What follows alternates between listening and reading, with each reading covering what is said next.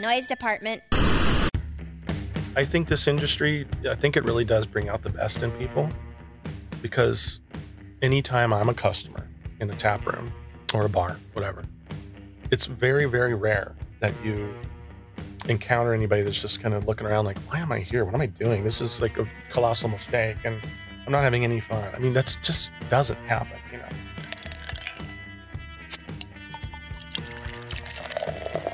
This is Thirst Trap, a beverage industry podcast. And I'm your host, Tracy Bradley. So we are on location this week for Belgian Beer Week at the Silver Stamp in Las Vegas. They've devoted the whole week to uh, um, different Belgian beers, and today we are trying a, a Chimay Flight, which is red, blue, green.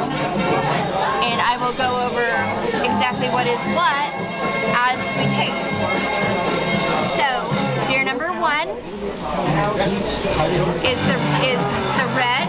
It's the Chimay Premier Belgium Double. It's seven percent alcohol. It's got that nice, delicate,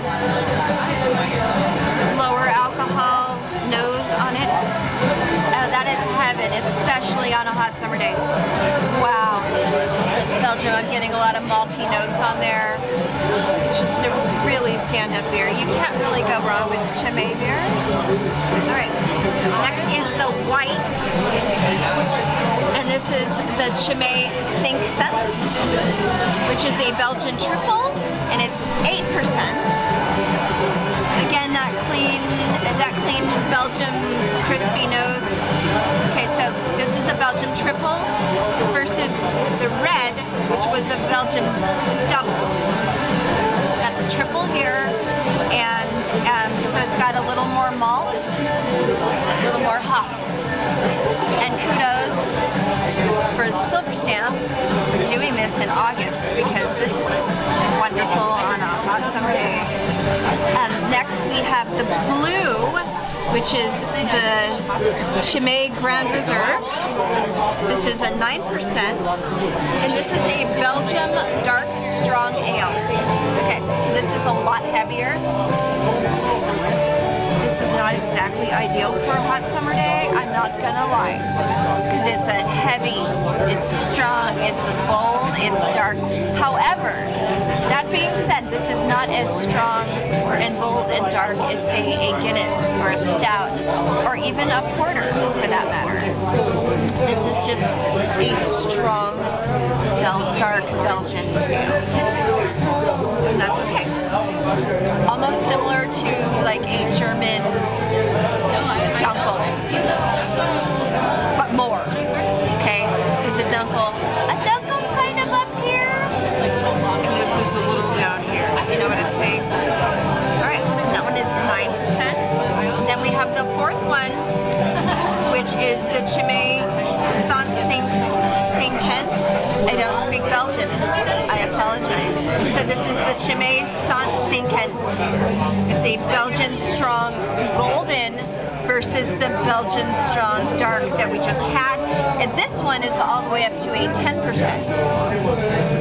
But it looks clean and lovely for a hot summer day. Okay. If used inappropriately, that one will cinch your eyebrows off. No jokes. So I'm gonna say for for the weather that we're having here in Las Vegas today, it's very humid. I, I was looking for something a little more crisp. I would go with the first and second choices. Out of the four, I like all four of them. But for this weather, definitely the red or the white, not the blue, and not the green. All stand-up choices, just not for the humidity that we're having right now. You catch my drift? So I'll just go back to the red and enjoy myself. Cheers. All right, everybody. Well, hello and welcome to Thirst Trap. Um, today's guest is our first male guest. See, I promised my. it wasn't just all about the ladies. so we've got Tony Wyman here, and uh, Tony is is also a dear friend of the podcast. People. Oh, So uh, you know, I covered Belgian Beer Week from Silver Stamp yesterday, and um, Tony is my beer connoisseur friend, but Tony does not like Belgian beers.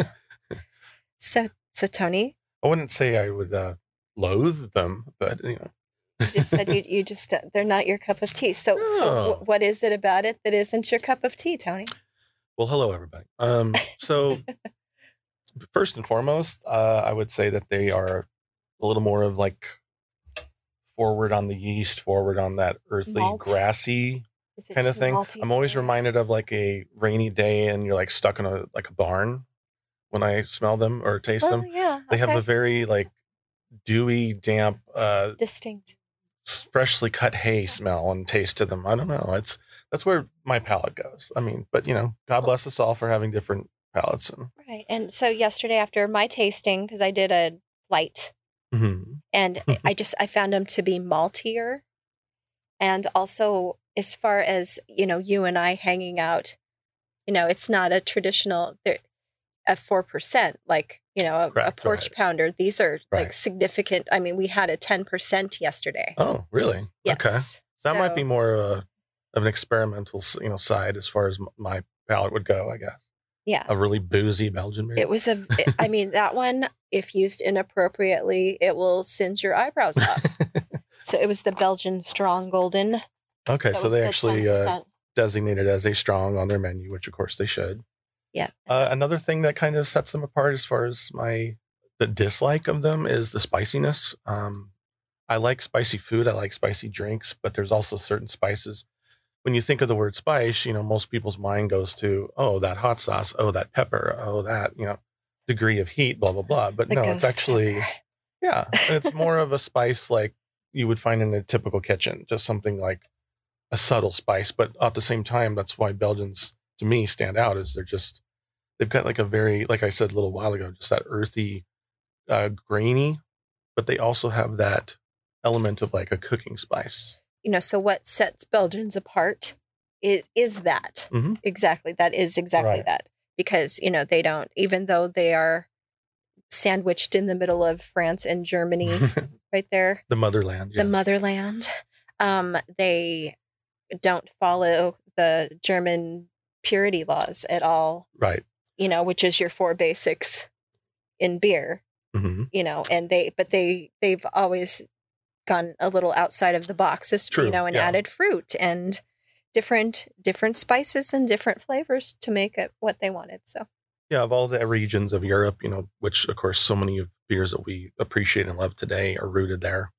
as Mhm. far back as you know centuries and centuries ago but what's fascinating to me is that you know you have certain regions that are just so associated with certain beers but at the same time you can have uh, like a saison for example or a, a double that could be taken on characteristics of the soil and the earth that and there's everything like the water supply just everything that's in that region and then you could go you know 20 miles 30 miles i'm sorry kilometers um, another direction and have uh, the same style of beer, but with just a totally different attitude behind it, just because of. The soil. I mean, where the sources of the uh, ingredients. you know and i mean german beers are completely different than belgian beers Mhm. and they're right next to each other That's right. they're right Yeah, I, I do appreciate the the, the strict uh, adherence to some of these really really old, you know, like the founding fathers, so to speak, of of beer in the region, Mhm. where you know, Germany, of course, best Yeah, example comes right. to mind. Uh, They just really really adhere to those laws, and I admire that because you know that means that they respect their art and their craft. But at the same time, I wouldn't want to live there and only have their beer because I don't think that they're prone to so much experimentation like we are in the states. So I don't know. It would still be a fun trip. oh absolutely I need to practice my Stein lifting before I head over there. Actually, okay so right now you are a beer tender times two. Yeah, yeah yeah. I two- occupy space at uh, two breweries here in town, tap rooms. So what are you doing So I'm at Astronomy Aleworks in Henderson, here in Las Vegas. Uh, been there closing in on a year. My background in beer, of course, predates you know being a beer tender, but for the first time in my life, I'm actually behind the counter and actually get to recommend beers and, and talk beer with the customers, which I find to be never endingly interesting. It, it never gets boring. It, it always remains fascinating because people just have so many, any which way to branch off when they're talking about beer and there's, and their tales they've, you know, experiences they've had traveling the world. And that's kind of fascinating to me is getting to, you know, hear everyone's take or even like, oh, I taste strawberry in this. And no one else has said that except they do. Um, but yeah, astronomy uh, has been fantastic to me. I've been there, like I said, about a year now. And I still Uh, haven't gone to visit you there. Oh, well. Sorry. So yeah, I am only there on Sundays, but uh, I also recently got hired at Craft House, uh, which is here in town, two locations. The brewery tap room in Henderson is the original. It's about nine years old now. Um, also, location in the Arts District downtown, right off of Main Street on a little road called California. Mhm. That's just strictly a tap room, but it's very, very lovely, very well laid out and decorated, and quite charming and quite fun. And it's in a fun area. So, Yeah. but yeah, I'm very, very uh, blessed to have what I have as far as this field, this career. Yes. You you uh, you mastered something recently at the Oh. craft house. Would you like to talk about that? Yeah. So for all you people out there that have never had a slow pour, um, apparently this is not just reserved to pilsners, but the beer that I have recently been uh, educated and, and taught to pour as a slow pour is a Czech pilsner, which is available at Craft House, and it's uh pretty interesting. I mean, it's a, something that you don't just walk up and get your beer. You will not get this beer handed to you in a 10, 15, 20 second window. It's something that starts off uh, as about a three quarters pour in a 12 ounce glass. And that kind of just sits there and settles for a little bit. You kind of leave it alone for about a minute and a half, maybe two minutes. You return to the uh, handle and then you give it a little tug, but you don't really hold it, uh, keep it long. You basically throw on some foam to the top for about mm, roughly five or six seconds of real time. Walk away again, 45 seconds, 50 seconds later, you do it again. By that point, you have what looks like an ice cream cone in your hand, if properly poured. And it's a good amount of foam, but that's kind of where the magic is with a beer like that. You get a lot more, uh, your senses can definitely pick up the, the difference. You get a uh, crisper, tangier uh, feel on your tongue, definitely more of a flavor effect. But mostly on the nose, you definitely get more of an uh, aroma and array of um, the the ingredients of the beer itself, but you also just get that really cool looking glass. I mean, it's just a really really fun.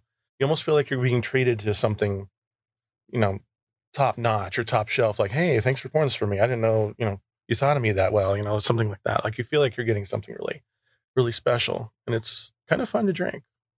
All beer's fun to drink, but this particular is.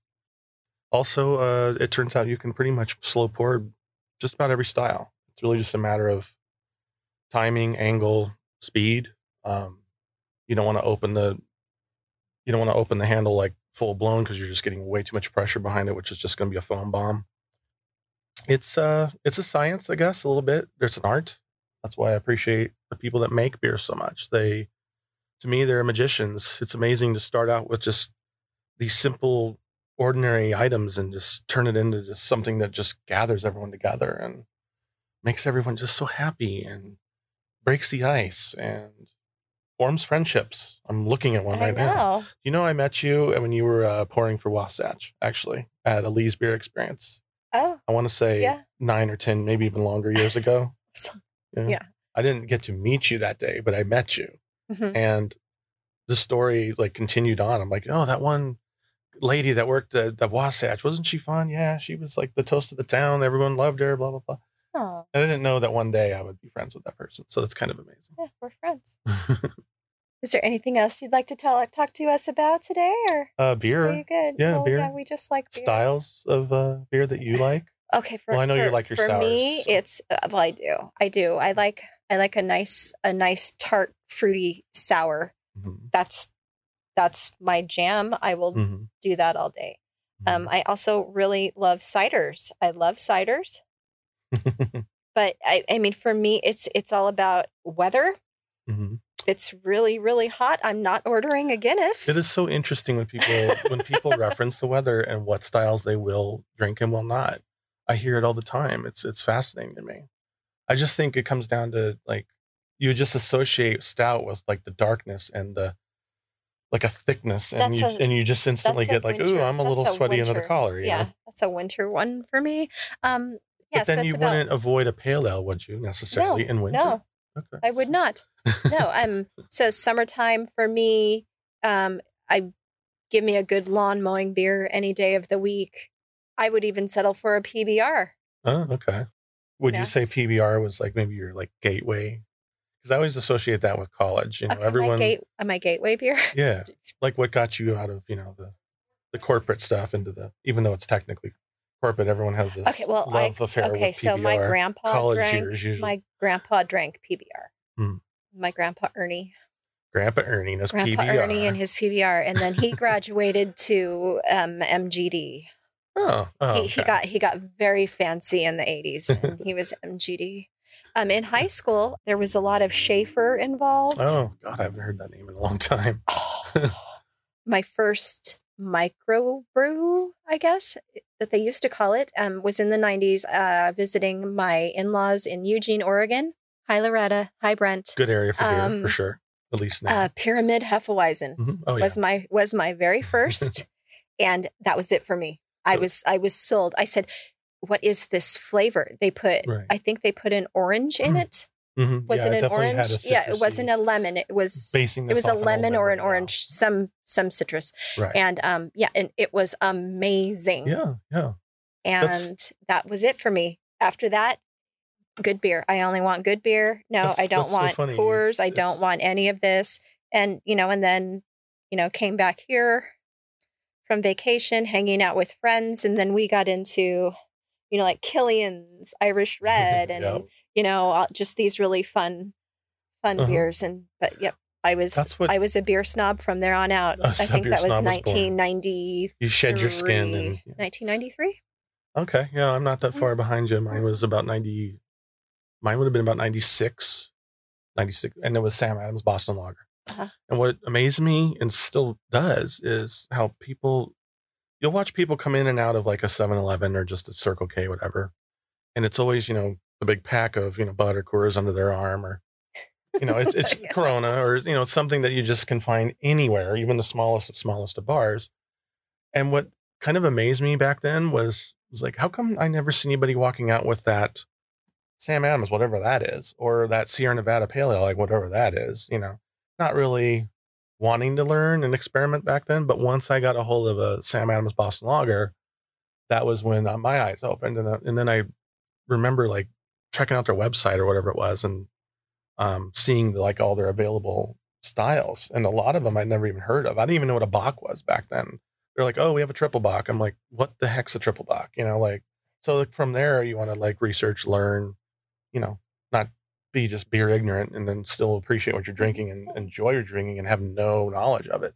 you wanted the knowledge I did. And that's where it all started. And I've always been invested everywhere I go. I don't want to just sit down and drink beer. I want to like get a little more backstory to the, even the people behind it. And thank God because I've met incredible, incredible people here in Vegas that I consider very long standing friends. And they're all owners and managers and brewers and beer tenders. And yeah, they're incredible people.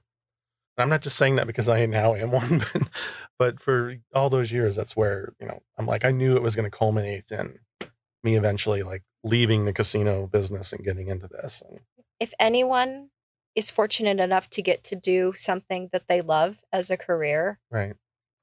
please do it Totally. i highly recommend I should have done it a long five out of ago. five stars You're absolutely right. It's so true. Especially as you start getting a little older. so it's something that I should have done a long time ago. I should I, I feel like I probably had the means to and just didn't really know I did. And I stayed in a job where and this one over here, the husband can attest. It was like I'd come home and I would just kind of like stare off into space. I'm just like, I need to change my life. You know, it was it was getting a little too uh common and often that I was thinking that. you had to decompress you know get out of that Yeah. headspace that you had at work and So- right yeah, Yeah. it was it was something that you just carried with you when you got home get up in the middle of the night you can't do that and it's just right there life's It's too like, short yeah Yeah. i really should have done it a long time ago but like i said i'm very fortunate to Yeah. have what i have now for sure i love it i'm so glad See, and I can I can say that I love what I do. hmm Absolutely, a hundred percent. Mhm. You know, I'm finally at a point in my life where I love what I'm doing, Mhm. and I'm just adding to it by Mhm. doing this podcast. Right. And Your intro, you touched on that on the, the couple episodes that you already uh, Mhm. recorded of how far reaching your your resume is. Mhm. Like you haven't just been a sales rep. You've really dabbled in so much. I think that's fascinating because that really gives you that opens you up to everything from water all the way up to the most rare expensive whiskey. yeah, And everything in absolutely. Between. I have knowledge of all of that now. I mean, I started in grocery and then energy drinks, Red Bull. Red Bull was my life for a very long time. Did it give you wings? That that job or Um, no, God forgive me everybody. I can't say that it did. However, it did give me experience Mhm. and it gave me the knowledge of sales. It gave me sales experience Mhm. and knowledge and uh, friends that I'm still friends with today that I right. that I've met in Red, Red Bull. I think this industry, not to sound too cheesy, but I- I think it really does bring out the best in people because anytime I'm a customer in a tap room or a bar, whatever, it's very, very rare that you encounter anybody that's just kind of looking around like, why am I here? What am I doing? This is like a colossal mistake and I'm not having any fun. I mean, that's just doesn't happen, you know. But especially when you go into a tap room and you know you're surrounded by people that are like visiting from out of town and they want to usually start out with a flight because they want to experience you know four things at once five things at once which you know sensory overload go for it you're on vacation you're traveling. Wouldn't you say though that that's true though? It's like when you when you find yourself surrounded by just people just out for that reason. I mean they're really like maybe it's a wine bar maybe it's you know a tequila bar whatever it could be. It's it's you don't really encounter anything but just people opening up their minds to new things and along with that comes the best in people. You actually can talk to people that you would normally just you know walk past on the street. You don't have a reason Right. to stop and talk. But yeah i find it to be such a fascinating field because it's not just an amazing beverage beer what i'm specifically referring to but it really does open up uh you know people's people's inhibitions and, and sh- i don't mean the liquid courage thing. I'm not talking No, I'm no, talking, no. you're like oh where are you from? And then I think I think we're way past the liquid courage phases in our lives. we definitely are yeah I, I mean, I know I am for sure, but I, I, but then again, I've never needed that. Mhm. I've never had a problem talking to people or getting up enough nerve. hmm I, I'm full of nerve. You've you have a lot of nerve I have a lot of nerve. that tracy you've got a lot of nerve She's got a lot of nerve. All Yes, do. Well, thank you for stopping by today, Tom. absolutely it was lovely i had a ball I'm Tracy Bradley, and that's the Thirst Trap Podcast, produced and edited by Gonzo Greg Spillane for Noise Department. Our theme music is composed and performed by Jose Torres. Please like and subscribe wherever you enjoy your podcasts, and share with your friends and associates in the beverage industry or anybody who drinks things. You can always visit and contact me at thirsttrappodcast.com, and you can find links to all the socials there as well. Till next time, cheers.